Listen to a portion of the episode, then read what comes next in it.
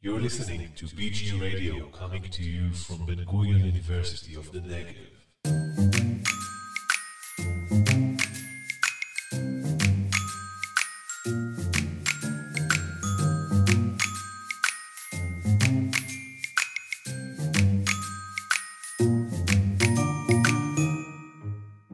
Okay, so today we're meeting one of the leading researchers in implementation science research. Dr. Jeremy Grimshaw is a senior scientist in the clinical epidemiology program at the Ottawa Hospital Research Institute in Canada. He is a full professor in the Department of Medicine, University of Ottawa, and a Tier 1 Canada Research Chair in Health Knowledge Transfer and Uptake. He has been awarded numerous awards, a few notable ones being he was twice awarded the CIHR Knowledge Translation Award. In 2018, he received the CIHR, which stands for Canadian Institute for Health Research, Barer Flood Career Achievement Award for Health Services and Policy Research, and most recently, the University of Ottawa Award for Excellence in Research, which we will get back to later. Jeremy has over 600 peer reviewed publications. He also has been ranked among the top researchers in the world for 2020 and for a number of years beforehand as well. Jeremy has multiple papers that rank in the top 1% for citations in the fields of social sciences. Now, for those of you that don't know Jeremy, he is the most modest scientist you know, and I'm sure he has turned beet red by now. And all I did was list a few of his accolades. Oh, he really is red, if you could see him on Zoom.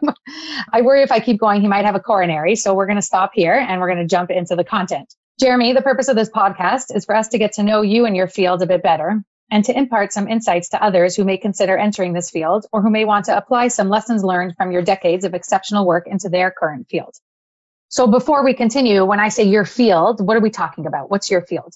I see implementation science as an applied research field. I think it is trying to help decision makers and clinicians in healthcare systems to be more effective in their approaches to improve the quality of care they provide for their patients. I think there are basic science aspects of this. There's fundamental science we need to understand about how you know, physicians and uh, healthcare systems work together. How did you get into studying guidelines? You were a clinician to begin with, right? So I went to medical school wanting to be a family doctor. So we were exposed to research, but it's the basic science lab stuff, and it was in, just not very interesting to me. Um, but when I left medical school and went through my family practice training, I got more involved in research, and we actually ran a national conference for uh, all the family practice trainees in the UK, which let me invite my heroes. And so this was in the mid 1980s, and we invited people like Muir Gray, who's now Sir Muir Gray, who was um, doing the facilitation work in Oxford at the time, um, Peter Townsend, who's a professor of social policy in Bristol, who was one of the founders of um, you know looking at health inequalities. Uh, Roy Robertson, who's a family doctor in, in, Edinburgh, who had just by doing good epidemiology in his practice demonstrated that HIV spread through shared needles in IV drug users. And these people were doing research that felt like it mattered, felt like it could make a difference within years to the care that patients get. And that it was really inspiring. And they're also just stunningly wonderful people, very generous, very uh, lovely with their time. Uh, and so at the end of my family practice training, I was talking to my mentors and they suggested I went off to do a PhD. So that's when I started in 1989. It, it got me into the idea that we can undertake rigorous and robust science on how to improve care for patients, and that excited me. That that got that made the emotional link about why this research could provide value to the world. So that, that's how I got into research. And then, did you leave family practice, or you did both simultaneously, research and?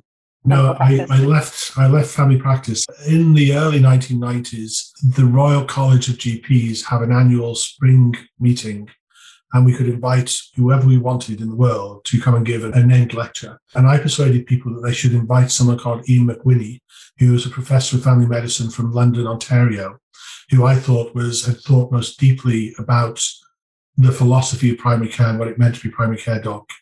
And he gave an absolutely brilliant lecture. He touched all the nerve points about why I wanted to be a family doctor. And at that time, I was doing uh, a day a week and as I drove home, I realized I couldn't be the family doctor I wanted to be if I was doing it a day a week. And so normally I'm uh, quite an emotional decision maker, but I had a very rational dialogue in my head in the 30 minutes it took to drive home. And I either had to dramatically scale back research, and I was now getting very passionate about that. And there were very few people, particularly from family practice in those days, working in this sector. So I thought I could make a difference. And again, part of my decision making model was in family practice, you look after a patient at a time or a family at a time. You can do a huge amount of good and get a lot of gratification out of that. You know, within a research world, if I could shift the needle by 0.000000001%, I'd probably do more good than I could do as a lifetime as a family practitioner. And that's not to undervalue family practitioners. I still think it's the most interesting and uh, inspiring part of medicine. So I want to get back to the 0.00001%, and we will get back to that. I also want to get back to how you said in terms of emotional decision. You're usually an emotional decision maker, and maybe how that helps you understand um, influencing you know people's behaviors. But before we do that i just want to clarify something. So as you know there's a lot of international debate. We've only used the words up until now implementation science. Yeah. um, and people are saying oh it's the same as knowledge translation or knowledge transfer and exchange or you know it's all the same tomato tomato etc how where do you stand on that spectrum? How do you feel? How do you view kt or kte and how do you view is i think the terminology in this area is horrible and it's not going to get any better. It'll probably only get worse um, shortly, I moved to Canada in 2002, and shortly after that, I did some work with Ian Graham, where we asked, I think, 30 funders from around the world, did they, in their mandate, have any responsibility for making sure the research made a difference? And all 30 of them said yes, they did, but they had 31 different terms. And so, as well as knowledge translation, you had knowledge transfer, knowledge mobilization, knowledge exchange. It just looked like a mess. So, and, and, given I'd moved from the UK where I used implementation research and I was in Canada where they're largely using knowledge translation because that was the language of our funder, I largely crossed out implementation research and just knowledge translation. I, I probably changed a little bit over, or I've clarified my thoughts over the last sort of three to five years. It, it seems to me they start from different places. I think implementation science starts with a problem in the healthcare system. And we have these amazing treatments for hepatitis C. We have the possibility to eradicate it. How do we actually, you know, develop the, this, the clinical systems and social systems that will allow us to do that? So it starts with the problem. KT often starts with the researchers having findings. We've done this research. We think it could make a difference. You for me, implementation science normally starts when someone walks into my office and says, help me think about this problem. And I love that because it's kind of it's it's really real world stuff, and also normally they identify really really good problems. Knowledge translation often starts with we've done this project, which know, actually by itself is probably not sufficient to change policy and practice, but we think we should do something about it. We think we should t- you know, take it forward. So in Canada, we still use knowledge translation, but you know basically implementation science has come up again. So I've been quite comfortable to say I think I'm an implementation scientist or I actually talk about knowledge translation and implementation science. I want to use both, but but it's a mess. But I, I think I think thinking about what the the starting point for me was very helpful to recognize they are different and there are subtle differences in what you might do. You know, if someone comes to you with a problem, you're already building the relationship about, you know, how can we do, how can we address this together? If you've got something you want to take to people, you have to engage them. You have to start by building the relationship. And it's you know it's a much harder sell. I've got this great bit of research, yeah, but we're doing all this other important stuff. But my research is really important. Yeah, that's 0.0001% of our patient population, and you know, our diabetics are still not getting their eyes screened. Let's work on that. But I've got this really important bit of research. So um, yeah, that, that that's how I see the difference. So, all your examples to this point of the conversation focused on really healthcare professionals. And how do we get healthcare professionals to do X or Y, or they come to you with a problem? Is IS or KT implementation science or knowledge transfer, could they possibly address different levels in terms of the patient level or the policymaker level, et cetera? Yeah, um, in 2012, we had a paper in implementation science. I think I was the lead author, but we basically uh, summarized here's what the systematic reviews about changing professional behavior, improving quality of care suggest. But also, we had Sophie Hill from the Cochrane's Consumers and Communication saying, and these are the strategies and what we know about approaches to try and engage patients and citizens in their healthcare to enable their decision making. And we had John Lavis, who you know well from McMaster Health Forum, and he summarized this is what we know about the policy world. And often, if you're trying to solve a problem, you can't just do it by going to you know doing something in the healthcare system. You also need to engage patients. You also need to, you know, potentially sometimes you need some changes at the uh, at the policy level. I think it's a it's an approach where you might have to engage a range of different stakeholders or sectors to ensure change. But my focus has been probably more on those areas where it's particularly about changing healthcare professional behavior. So actually, uh, this course is split up into different modules in terms of implementation science versus KT, and that paper that you referred to from 2012 is in the KT module for them to read. So they will be getting to that in a couple of weeks. Okay, so you talked about earlier moving the needle 0.00001% and how if you could do that, that would be amazing. Can you elaborate on that? Because someone who's not familiar with any type of behavior change intervention, they hear 0.0001% and they're like, why are you wasting billions of dollars in research to do that? So, so one of the issues is that healthcare is very expensive. The gains that we often get are relatively modest, but at a population level, small changes can dramatically improve patient outcomes. So, high blood pressure remains, I think, one of the leading causes of morbidity and mortality globally. If we could get you know, a one millimeter drop in mercury globally, we would probably save millions of lives over you know five years or so. So, uh, I mean, I, I don't aspire to make a 0.0001% change. I'd like to do more, but you know, across the global population, if the things that I do contribute to you know what might look like very modest sort of gains but have an impact on population outcomes and that would be something i believe is important the other thing I would say within that is also there's no way that I, you know you can attribute anything to me in my career. There's no way we can say you know, Jeremy did this and causally led to that outside of the, the specific research setting. I'll give you a great example of, you know, where we changed uh, in a research setting.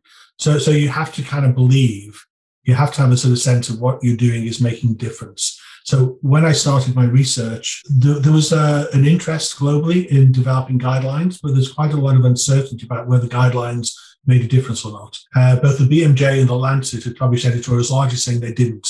And my recollection is one of them said, you know, you have to wait for people, for physicians to die or retire before you can get practice change. And we did this, you know, systematic review, then a body of work around the effectiveness of guidelines, how to develop robust guidelines, how to appraise guidelines. I worked with the Scottish Intercollegiate Guideline Network as their um, methodological advisor when I started. Within that sort of setting, my sense would be that, you know, could I, you know, if, if SIGN produced, the first guideline was on a, a deep vein thrombosis prophylaxis. You know, if SIGN led to a 3% uptake in increased uptake in appropriate deep vein thrombosis prophylaxis, that would save, I don't know, probably thousands of Scots lives a year and lots of morbidity. But I could never claim that. I could never claim that was down to me. But I have to believe that in my logic model, if I act at this fairly distal level, it can still at a proximal level make a difference, even though it's going to be relatively, relatively small. So I don't know if that helps. It does. So a, a, lot of your implementation science work, you do work with Noah Ivers and you have your audit and feedback lab. And I've heard you speak a lot about how, you know, audit and feedback in the systematic reviews, you could change between four to 6%. I'm sorry if I'm getting the actual percentages wrong. Um, and people that are, again, not in this world, they hear 4%. So it's not 0.00001%, but still 4%. Um, can you talk a bit about the cha- like what else can change behavior? And and when you say the four to six percent, you're so excited about it, which I can understand. But if you can just explain to others why are you so excited about that four to six percent? We have many, many, many ways of changing behavior. You know, one of the things that's emerged out of implementation science and knowledge translation science has been that the key challenge is how do you fit the solution to the problem too often in the past, we just jump to a solution without actually understanding what the problem is. So a lot of our work now is that we do a detailed understanding about the kind of the, the problem, the context, the system that know, we're trying to change before we decide our intervention. Having said that, there's another approach that says, hey, we can do audit and feedback. We have an electronic health record system. It means we can very easily you know, look at healthcare professionals' performance. We can start to summarize that and we can tell them how they're doing. And so, you know, audit and feedback is something which is being increasingly used globally. You need to think about this from a you know sort of economic perspective. So, you know, four to six percent, doesn't sound you know like it's it's it's great, but we're never ever going to have a solution that will um, improve things by, or very rarely, by twenty to thirty percent. So, in general, we're probably going to have incremental changes as we move forward. But those changes are worthwhile both on a population level and on from a sort of a societal cost level. So, as an example, um, a colleague in the UK, Sarah Alderson, who's a family academic family doctor there, uh, they did a feedback project on opioids in, in, in uh, West Yorkshire. I remember she presented this with an audience of several hundred people, maybe 500 people. And she could demonstrate, so say, when we gave the audit feedback, we got about a, a point, a three quarter percent reduction in opioid use. And the audience went, oh. And Sarah said, and that was 15 to 20,000 of people who came off opioids. And the audience went, oh. And then she also said, and it probably saved the NHS a million pounds. And the audience went, wow. So, yeah, these small changes, given the costs of healthcare are so great, often are by themselves efficient and should be encouraged. One of the challenges is how do we actually do studies that allow us to pick up relatively small changes? Because once you're trying to, sort of get small changes, then you need much larger sample sizes, um, which leads you down a different path as well. Right. Um, okay, so I want to go back. You said that you are usually an emotional decision maker. Um, so again, because a lot of the work in implementation science comes down to behavior change, you need to understand your subjects, for lack of a better word. So do you find that a lot of times there's emotional decision making or is it knee jerk, habitual? What is what's leading to a lot of this resistance to behavior hmm. change? You know, if you look on a year by year basis, you know, there are changes in clinical care. In general, it gets better. There's new bad things come in, but in general, it gets better. You know, clinicians do change what they do. I think what we try to do in implementation science is accelerate the rate in which they adopt good things and accelerate the, the rate in which they drop off bad things.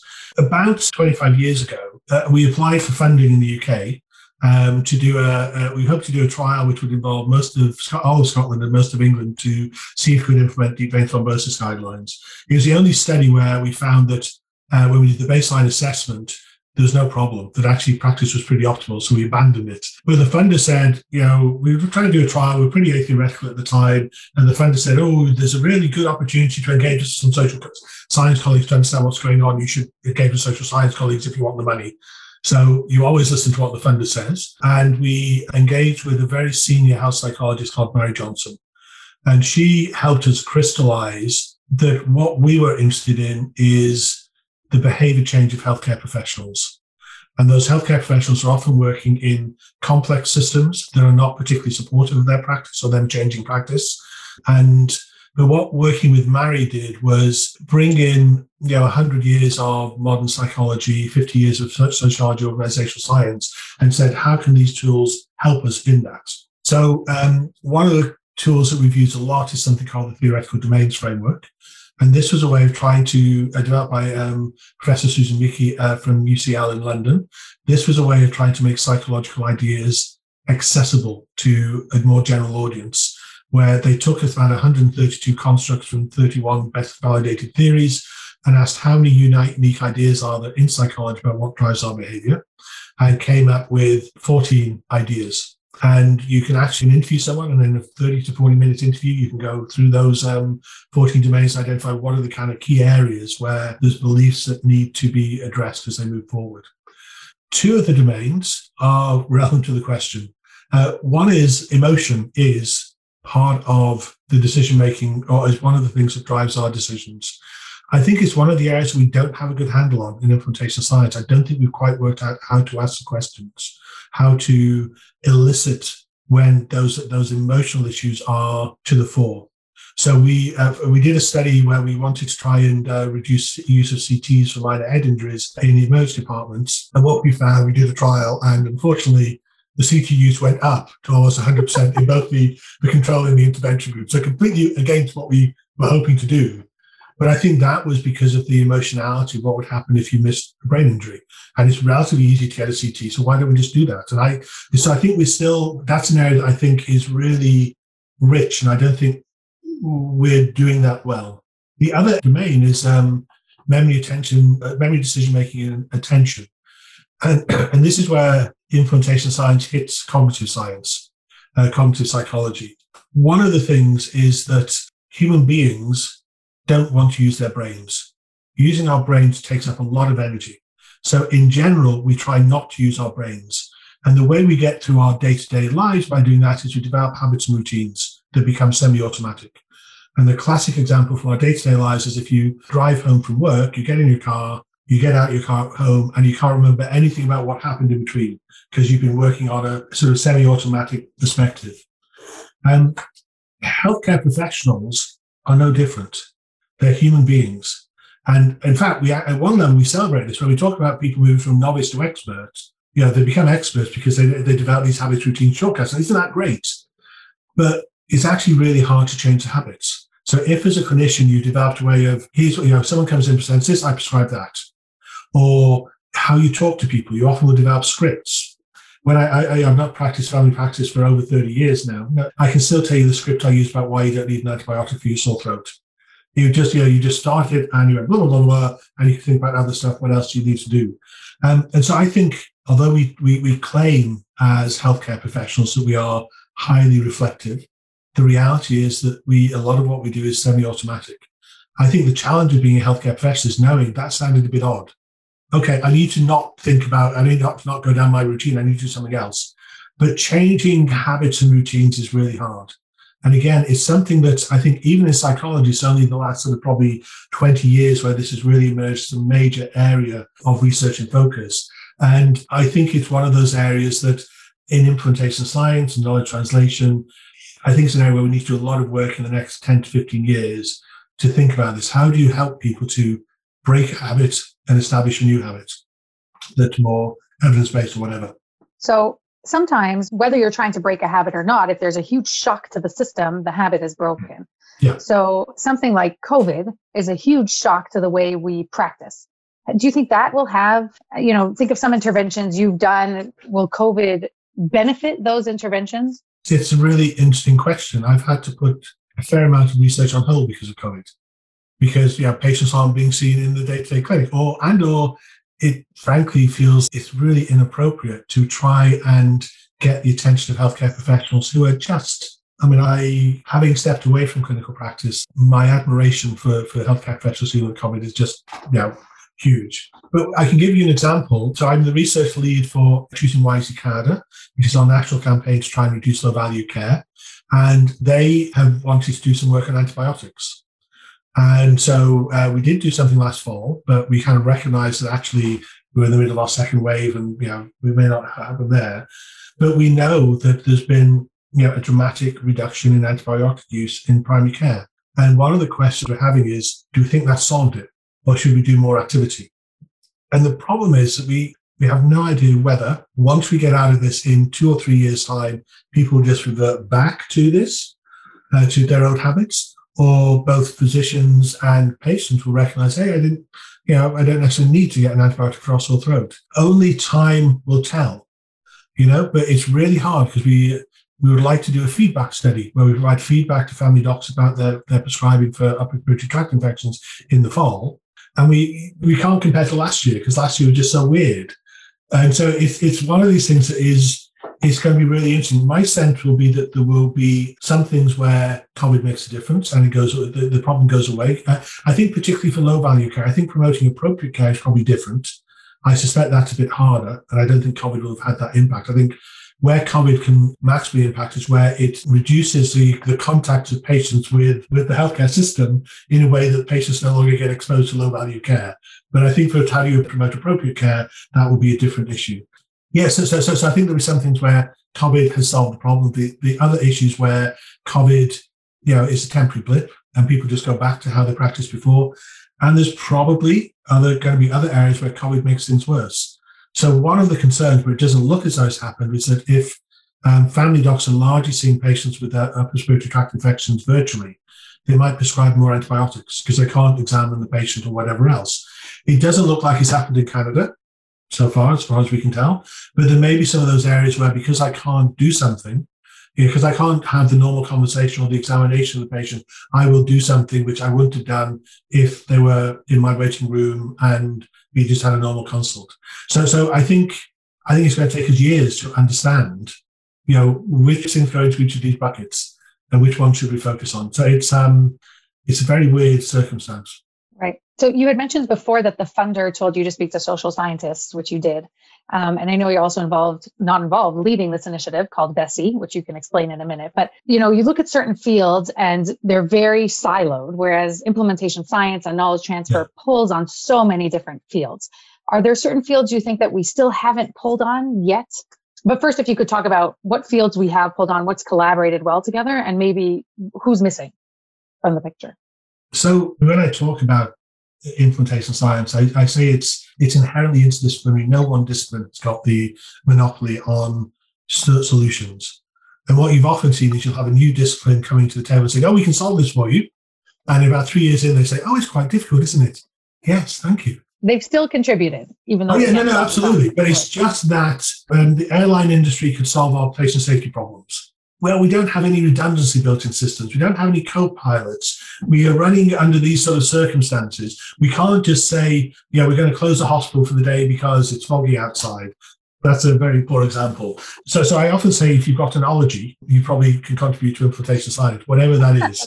um, and, uh, and and even I'll even allow sort of an onomy for economics in there as well. Um, so, so I think we need this broad range of disciplines. I think the challenges with interdisciplinary work is it takes time to build the shared understandings and trust to actually be able to work. So I mentioned uh, Professor Mary Johnston earlier on, very, very senior health psychologist. And you know, when I think about how we started working together, I, you know, my, my, my anecdotes, it took us three years before we could argue not very politely. Because for the first three years, it was kind of, we are doing a little bit of a dance, a little bit of accommodating. It's like, well, no, three years on, we could be a bit more robust with each other. I think one of the challenges is that there are possibly no groups around the world that have the range of disciplines that is needed. And some of this is just because of the, the, the, sort of logistical and time and funding challenges to do this. But I can remember when I moved to Canada, I had a conversation with uh, um, Carol Estabrooks, who I think you will know, Mariah, uh, who's at the University of Alberta, a very leading nursing researcher in knowledge translation, particularly now working in long term care homes. Uh, and she was working and engaging with um, organizational scientists. And I was engaging with these health psychologists. And uh, one of the interesting things was that we kind of had a conversation that, you know, maybe I was working more with a health psychologist, partly because we bumped into them first, but also, you know, physicians often have a lot more autonomy. And so individual ways of changing their behavior might be useful. Nurses often work in teams, and that may be the case there. But also, she bumped into you know, the organizational scientists. But the conversation was we both probably need to go into the depth of our areas.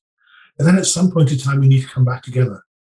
Because if we try to do everything at once, we probably fail. But I think we're now at the stage where we need to bring things back together. For a long time, I was frustrated with a lot of the organizational science work because it seemed quite normative. It told us how we think things happen, whereas I think implementation science is sort of how can we get things to happen differently. And so you had a lot of sort of um, a lot of normative stuff, a lot of sort of correlational work, but not well. How do we actually turn that into a way of accelerating the uptake of, of research findings? And I think you know the work of Carl May with um, uh, NPT, but also uh, people like I mean, there's a whole group in the US, um, people like Bryan uh, Weiner, um, uh, who are also working, uh, Greg Aarons, who are working in the space and are starting to you know, basically unpack how we can diagnose things in in in organizations and systems, but also how we can intervene. And if we intervene, does it actually lead to the things that we're interested in? So I think we need to start coming back together. What is it that the because no again, one of the things we find very frustrating in our work is yeah, we sort of say, well, we're using these psychology ideas, and immediately people say, oh, well, you're only interested in what happens at the individual level. And no, because when you use the psychological ideas, you get an idea about, well, I can't do this because you know my professional group doesn't want me to do this, or I can't do this because uh, I can't, or, you know, I can't order things from the pharmacy to get here in time if I do it that way. You get these other areas, but I think we need to find ways about how we start to um, get these these areas of interdisciplinary knowledge to start thinking about, you know, you know, how do we align them, how do we work them through. In fact, I I have a new postdoc, and I was you know, I sort of said that should be his challenge for the next, you know, his, his career yeah, if he can do that, then he's going to yeah, make yeah he'll shift the needle point zero zero zero zero two percent. Yeah, much more than I would have done. Um, but he'll hopefully do it with you know some of those really great people around the world. All right. So you said that you know people are surprised when we say 0.001 percent or um, or they're like, oh, I could solve the problem, but then they realize how hard it is. Is there anything about IS that still surprises you? I have to confess, in the sort of day to day, you know, designing a project or doing stuff, uh, I'll give you sort of potentially an example, which is good. I did some work with a professor from stroke nursing in Australia called, uh, who's called Sandy Middleton. Shortly after her first project after the PhD, wanted to evaluate what happens if you improve nurse management of temperature, sugar control, and swallowing in uh, patients admitted to stroke units. So we know that patients who go to stroke units already have a survival advantage just by going into an interdisciplinary sort of um, um, space. But Sandy wanted to know if you could sort of basically keep on top and improve nursing in those areas. Did you get any additional benefit? And there's a there's a sort of basic science rationale about how it works. There's actually logical data to say it might work, uh, or yeah, but there's no good trial evidence. So we did a a trial where we demonstrated that first of all, the nurses would change their practice to improve temperature control, sugar control, and early swallowing. And there was a huge effect. So as a cluster trial, I think at about either 18 or 20 stroke units in New South Wales. And um, there was a 16% absolute reduction in is a composite outcome of death or severe disability uh, at three months after their stroke. Now, at three months after the stroke, all that, that 16% improvement was all about reducing severe morbidity. But it meant that probably the, the difference was probably people went home rather than having to go into a long-term care home. So it was, I mean, that was one of those areas where within the context of the trial, we we had, you know, we could definitely demonstrate, I could say there are people who survived because of this. And we, if, if you follow the patients for five years, by five years' time, there's a 5% absolute improvement in mortality in those treated in the intervention versus control groups. Now, what normally happens then is, well, sometimes these things never get implemented. Or when you then say we're going to try and implement across a wide range of areas, um, you find that you don't get the same effectiveness. It actually gets worse. You know, we got 16% in the trial, but we only got 5% when we were out across all stroke units in New South Wales. Um, so there's a, an agency called the New South Wales Agency for Clinical Innovation, and they picked Sandy's project as one that they thought was ready for scale up. So we scaled it up across New South Wales. And what we found is that the rates of improvement, not in outcome, but in the kind of the compliance with this, this uh, uh, with these aspects of nursing practice improved when we did the rollout.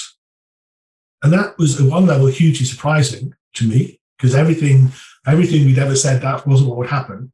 But I think it was because what happened is that, you know, um, Sandy's trial said to nurses, you can make a big difference. You do this, a bit more hassle, but you do this, and the patient's going to get home. And the nurses know what that means. So I think that was a sort of, uh, yeah, probably the nurses also doing a bit of emotional decision making in terms of we should be doing this. You know, we should try and do this. And now um, Sandy's now rolling it out across uh, maybe he's oh, so at least in, in, in Eastern Europe. I mean, again, we're getting very large uptakes, which is quite remarkable. So that was quite, that was a very, that's an anecdote, very surprising, but, and, and not what we would have expected beforehand. So um, that's a um, great example of research that had amazing, amazing research that had amazing impact and scale up and roll out. Still going on, yeah. Uh, yeah. And what about the opposite? Have you ever done an amazing piece of work, which I know this is our whole field, right? How do we get research into practice? But personally, is there a baby that you're like, this is such amazing work and it's literally just sitting on the shelf gathering dust? I've got a couple of examples, but let me sort of make a few comments before that. One is that I think one of the ironies is that we have a implementation of implementation science problem. Um, and I think to some extent that's probably because we've not yet found the very practical tools that healthcare systems can adopt. And it's also it's it's an it's a marketplace, it's an environment for ideas. And there are lots of people who come in and say we can solve your problems. And the implementation scientists say, well, we think if we do that way, we might be able to do things a bit better, but we don't have that. We don't sell it with that same certainty that other people do. But it is something that kind of kind of worries me. And I think some of the issues are it know, we need to think about how we build receptor capacity in the healthcare system, but also what skill sets do we have in healthcare systems that might be able to do this. I once did some a three day training uh, with um, the quality improvement group at one of the major teaching hospitals in Copenhagen in Denmark. When I first met the team, we went round and you know, we go your way, you know, just tell us a bit more about yourself. You know, one of the people had a PhD in anthropology, and I said, "Wow, that's great." Did you ever do? Do you ever use your kind of your discipline and what you work now? And so well, not really. You know, I kind of, I mean, she'd been turned into a QI person, but she'd lost her discipline. And I think we need to, we need to make tools available so you don't have to have a PhD in psychology or anthropology to do good work. But we also need to sort of think about, well, maybe we should have some of that behavior change expertise as part of our team. Um, and then we also need to think about how do we, you know, how do we update that expertise as we move forward? So all the work in habits that is really, really active in psychology at the moment which I think will impact on what we need to do in data science. How do we make sure we have those pipelines? But I'll, I'll, give you two examples of projects where we demonstrated great results and then largely fell by the wayside. Very sad. Both in the UK before I left. Uh, one, one of the, the first project I designed after my PhD was a project to try and improve referrals from urology, uh, sorry, referrals from family practice to urology. Basically, the urologists had something like a six month waiting list. They had, they were down one or two consultants and they were just not, they were just not coping uh, with, um, with, with, the demand. So they came to us and said, you know, can we do anything? But you have work on referral. Often people, what people want you to do is to say, oh yes, we'll stop all the inappropriate referrals. We can do that. That'll be easy. And that's a whole other conversation because uh, that's, that's much more challenging. Um, but we had a conversation. It's like, do you think you're getting the wrong patients? And they said, no, the, right patients. They're coming through. Yeah, it's just that, yeah, we kind of, they're on a waiting list for six months. We then see them, which is normally about five minutes, check they're fit for, you know, day case or for the investigations. We send them off for that. They often have to go to x-ray one day, then come back to the hospital to get their flow studies the following day. Then we see them in the clinic a month later, and then we decide what we're going to do. And we sort of said, well, what would happen if, it doesn't sound like you do very much on that first consultation you just make sure the patient's you know, basically fit for what is actually very, very minor procedure. Uh, what would happen if the family doctor did that assessment and you gave them open access to that clinic? Oh, by the way, why don't we get the X-rays done on the same day as the flow uh, the flow uh, test, so that um, the patient's only on one thing? And if you do a quick review, you could probably actually avoid the next one as well. So we basically redesigned the process. Um, and we, we, we studied this in two different conditions, so prostatism and uh, uh, hematuria, blood in the, the urine, uh, and demonstrated that basically the outcomes were the same, which we would have predicted. The number of visits that the patients had to make were much reduced. The kind of the cost to the patient were much, were, much reduced. Um, the quality of care that was provided was exactly the same. So it was one of these things where it felt like a win. By having this new, the service configuration this way, you basically got better, better patient-centered care for the patient. This was in the 1990s before we were talking about patient-centered care at sort of no additional cost to the healthcare service and a reduced cost and reduced access to patients. Wow. And the project team included the urologist, the radiologist, the family doc, and after the study ended, the system just they just went back to their previous system. It has made me, as we're now doing studies, trying to think about how can we do something about, yeah, at least having conversations about what would it take to make things sustainable after the intervention's gone. So that's that's an example where you know, something like, why wouldn't you do this? You've already done all the sort of hard work, and it some just fell by the wayside. So I almost wonder if it goes back to the initial discussion we had on emotion, and maybe there's, you know, well, this is my role, and so I know it goes with the the elements of role under the theoretical domains framework and social identity, but also emotion in terms of I, I'm tied to this. This is what I do. This is yeah, yeah. I mean, the clinicians we're working with were really good and very committed. I just it may also have been about not just the people we're working with, but also you know how other people in the both either the urology or the radiology department said, or you know, I don't know, maybe um, you know the, the, the radiographers got you know found that they were kind of hanging around waiting for patients to get their uh, uh, their flow down to before the ultrasound, and that also started to grumble around things. So a, there could have been a whole range of things that, that was were done with that. But I mean, I was very that was you know 1990 first grant I got as a PI. Uh, well, as a, as a methodological PI. Um, yeah, and I was very naive and optimistic. But yeah, of course, we demonstrate this works. It'll just get taken up by the system. And yeah, we now know that isn't. It's why there's also a huge interest in spread and sustainability in uh, in in uh, in implementation science and knowledge okay. translation. Right. So this may be this may have been conducted in the 90s, but we're seeing the same things nowadays. Yeah. Um, so you've been quite successful. Um, I attributed a lot to your brains and your modesty, but I, I have a question. You recently received an, another award. You thank God are receiving a lot of awards, but you recently received the University of Ottawa Award for Excellence in Research. So first of all, congrats, even though I congratulated you on Twitter. Congrats here. How do you feel the awards and recognitions contribute to the advancements of your field and your work? Um, I mean, on a personal level, they're nice. Yeah, it's kind of it's nice for people to you know, pat you on the back and say you did something really good there. That was that was excellent. Sometimes there's a personal connection. So um, I got the the Barer Flood Canadian Institute for Health Research Award a few years ago for a lifetime achievement in health services research in effect. And I had been on the advisory board. Morris Barer uh, and Colleen Flood were the two first scientific directors of, of the Institute for Health Services and Policy Research. And I'd been on their advisory board. I mean, that felt special because I actually had a personal contact with Morris and Colleen, and it just felt kind of um, that, that that actually that felt you know much more a kind of emotional thing. I, I think one of the issues that's useful it's it's a signal that if you want to do this career, you will get recognised for it.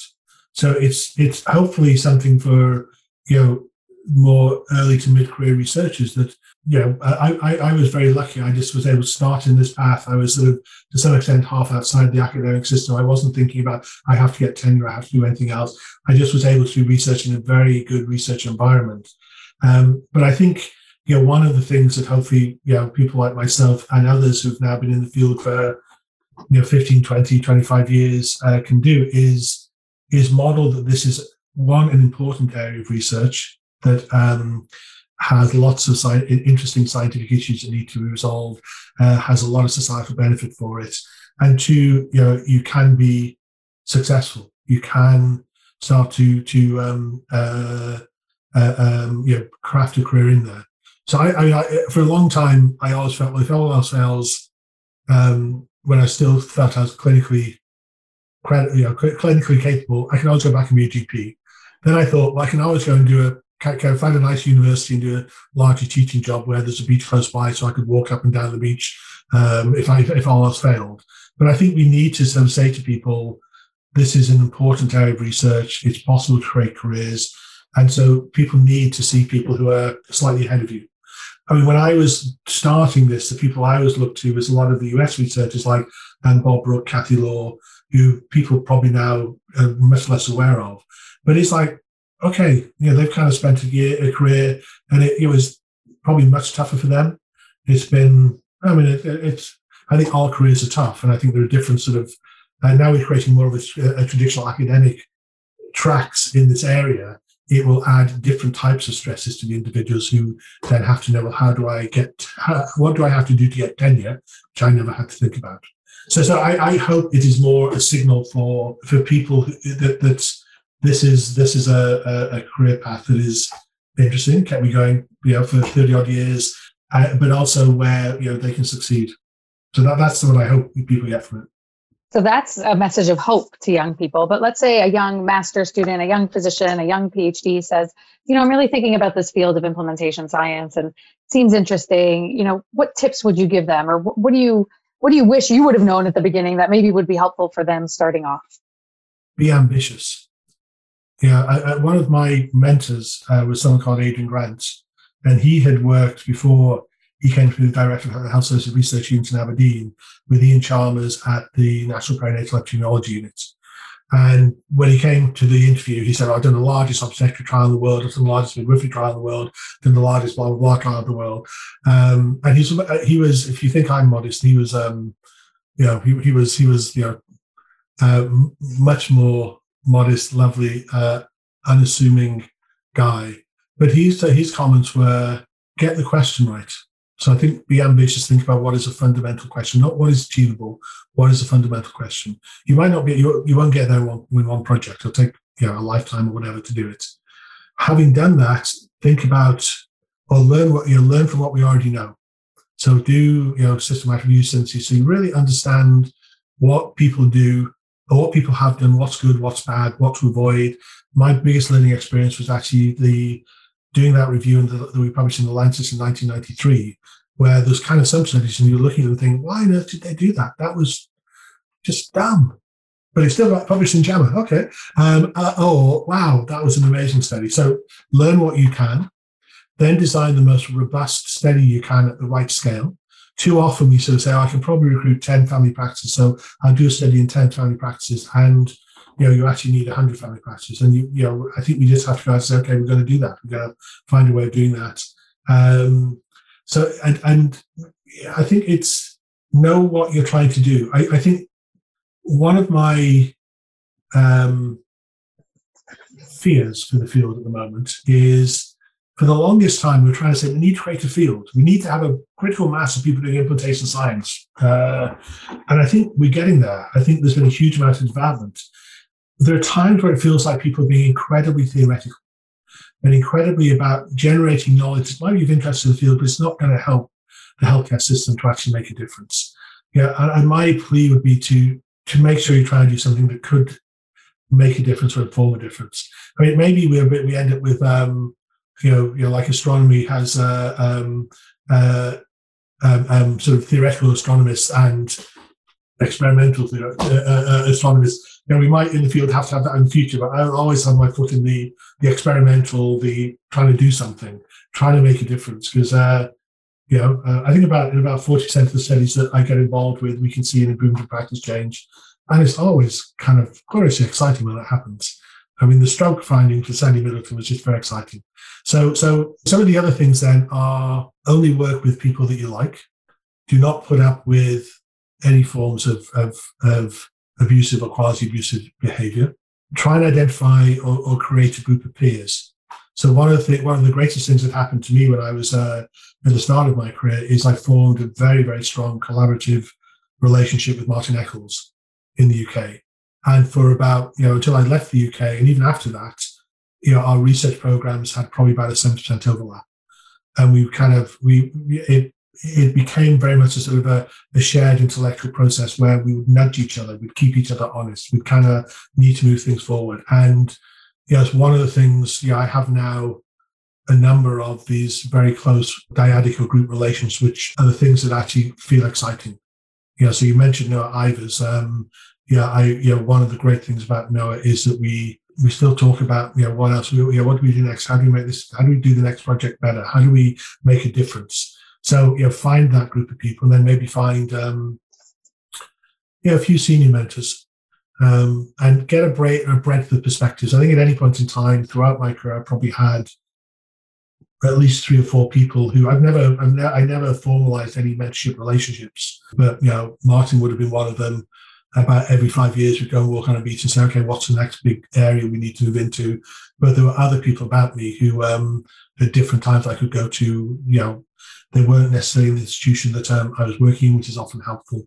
So, so you know, do the right, do ambitious science, get the right support mechanism, enjoy what you're doing, and then the thing that I have really struggled with is, um, you know, try and try and work out your your work professional life. Um, I think it's really hard to do that, and particularly if you're um, a, a, woman. But how do you sort of um, how do you make sure that you're not kind of basically killing yourself and destroying your relationships with the people you love? Thankfully that didn't happen with me, but uh, um, it, it, was, you know, it was it, that. That's probably one of the hardest things I think to do because you can get very consumed in research, not just implementation science, but any research because it's it, it, becomes a passion. It becomes uh, you can always think about the next three things you have to do, and we always have five more deadlines. We'd like it. So that, so there you go. It's true. That's a whole life's worth of advice in five minutes. it's golden. Thank you. So one final question. I come to you, unlimited budget. I'm Bill Gates or Melinda Gates, whatever, whatever money you want, whatever access to data you want. What, is, what are you going to do? What's your project? What's your research? What's the IS? What's the implementation science issue that you're going to tackle? It's funny I'm saying this because you do have so much research budget. So maybe unlimited budget isn't what no, you need. No, no, no, no, no. I've never had, no one has ever given me money. Everything I've got has been through peer reviewed funding, which is a different game. Right. Um, so I'm um, saying you're open check. You've proved so your worth. What are you going to tackle? I think it would be interesting to try and build an implementation science interdisciplinary institute slash critical mass. So, yeah, in Ottawa, we have a Center for Implementation Research where we've got um, 11 internal and three external scientists and they come from medical sociology, cognitive psychology, health psychology, shared decision making, user centered design, economics, um, statistics, health services research. But we need to have, I mean, it's almost like we could have two more people in each of those buckets and other disciplines. You know, we, the person who works in user centered design isn't local and she's got a really big research portfolio herself. So we're very lucky that we can you know, we can pick a brain and she'll work with us. But yeah, there's so much work that could be done. So it'd be interesting to think about what would be a a true at scale centre for excellence. I don't know enough about it, but I think that this institute in the UK that's being headed up, headed up by Mary Dixon Woods at Cambridge, it'd be really interesting to know what's happening there because I think that there's a whole range of other things that Mary is doing, which is much more about national and international leadership. But I think you know, what's the critical mass to create an implementation science capacity? I then think um, we need a laboratory. So, um, how do we, you know, can we create, if we want to work in primary care, a network of, you know, I don't know, a thousand practices that all have good electronic health records, who are willing to engage in research, who are willing to be randomized um, without sort of needing a, you know, a huge amount of areas within a certain spirit. When we did, when I did a lot of work in primary care in the UK, I used to say to practice, we'll be happy to be randomized, and the randomizations you get offered the intervention. If you don't want to do it, that's fine, but that's what would happen in the real world. So, you know, I think how do you develop a critical mass so you're not having to go back every time to build the relationships to work that through? It would be really nice if that was done in some way that that was in a, you know, a geographic space or a closed environment so that you could also demonstrate at a population level as you're doing this, you can think about the sustainability, you can think about the spread, you can think about population impact. So, so those, you know, those might be areas. I think one of the issues I've I've not struggled with. I made a decision that I'd work across a wide range of areas, and I think there's not. I think that's the strength and it's a weakness. So the strength of this is I can start to look to see, well, is stroke care different to antibiotic use in primary care? Sounds like it's no brainer and they're very different. But yeah, I, you know that the the, you know, the, the, clinical group, the condition, the setting become part of a sort of uh, the research enterprise that I learned from.